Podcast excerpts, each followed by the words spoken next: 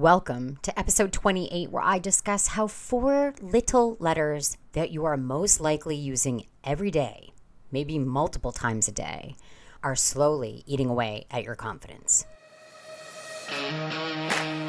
Welcome to This Shit Works, your weekly no nonsense guide to networking your way to more friends, more adventures, and way more success.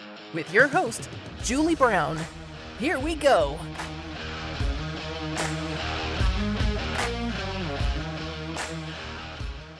A word I hear altogether too many times in networking and in business and in life in general is the word just. That word to me sounds like an apology.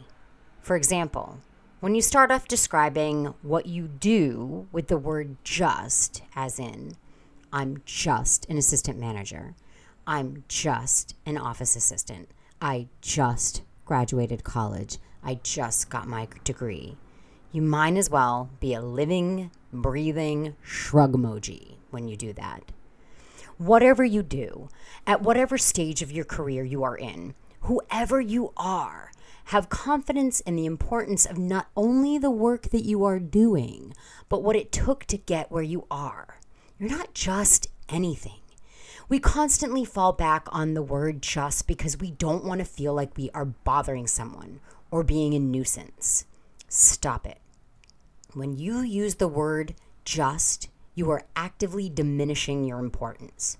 When you call someone and leave a message, do you ever find yourself saying, Hey, it's just me. I'm just checking in. Okay, call me back if you have time, or, you know, don't, whatever. Why are you making yourself so small? Why are you diminishing your importance in that moment? In business, using the word just serves to make the other person think that what you are working on isn't important. For example, I'm just emailing to check in. I'm just wondering if you had time to review my proposal. I just wanted to see if you had time to talk. Again, it sounds like you are apologizing for whatever it is that you are asking for. And by doing so, you are diminishing the importance of what you are trying to achieve. If getting response to this email is important to you, don't create a scenario where it might not be seen as important to the recipient.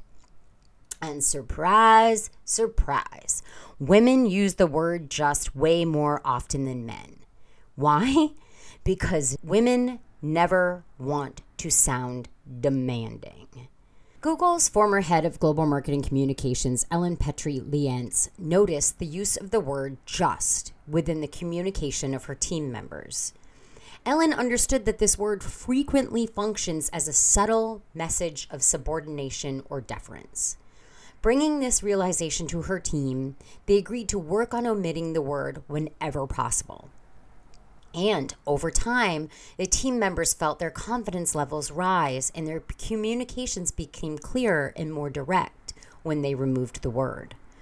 I constantly find myself starting off an email correspondence with the word just, but now I notice it and I restart that email from a more confident and important stance. Just is a four letter word I dare say it's the worst four letter word. Would you put the word shit, fuck, or dick in your email?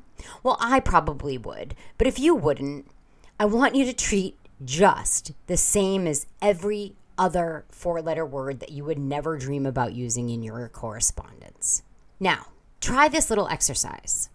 Go to your email inbox and search your sent files for the word just and see how many times you've used it in your correspondence. And then think about how each one of those emails could have been made better and more to the point by stating what you want and need without the apology of the word just.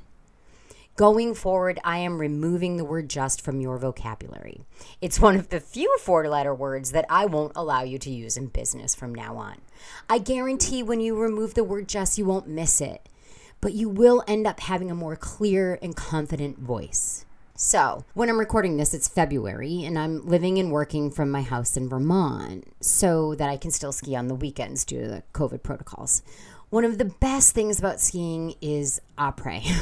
but due to COVID, none of the bars and restaurants at the mountain are open for après ski cocktails. So, me and my COVID pod, my bubble of friends, have been doing après ski tailgating outside. Yes, It's as cold as it sounds, but it's also super fun and we feel almost normal when we're doing it. So, this means that before I head to the mountain, I pack a cooler of drinks and snacks for post skiing refreshments. I don't feel like futzing around making a container of cocktails when I'm packing my ski bag, and I also don't feel like dealing with a bottle of wine at the mountain. So, for ease of use, I like to just have a bunch of different cans of shit around to bring up. This past weekend, I had a really awesome hard cider, but it didn't taste like hard cider. It tasted like a Moscow Mule. It's a cider by Graft Cider out of New York, and it's called Birds of Paradise Moscow Mule Cider. And the label is really pretty with tropical trees and flowers and birds all over it. And if you care about calories and sugar, it was only 155 calories and three grams of sugar. Um, and it tasted way better than some of those shitty spiked seltzers on the market. And again, it has about the same calories and sugar if you care about that shit. I bought it at my local grocery store in Vermont. I'm not sure where else it's available, but if you see it, give it a go. It's a super fun little sipper. Now is the time in the episode where I generally ask you to share the podcast with your friends and to review it on iTunes. I'm still going to do that. But before I do that, I want to give a shout out to MG1313 for her five star review of the podcast titled, It Really Does Work. MG said, I've been following Julie for some time now, and I can honestly say I've received some of the best professional development advice in my career from her many pearls of wisdom. I've recommended this podcast to every one of my friends. It's great content, engaging, and honest. It's a must listen. Thank you so much, MG1313. I'll be giving more shout outs and thanking you for your reviews in future episodes, so make sure to leave your review. And don't forget to share the podcast with your friends and colleagues. I will see you next week with a super fun discussion about another word that is most likely holding you back. Cheers. Hey, thanks for taking the time to listen. Be sure to subscribe to the podcast so you never miss a tip.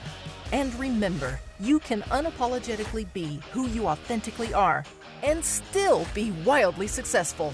That's a fact. See you next week on This Shit Works.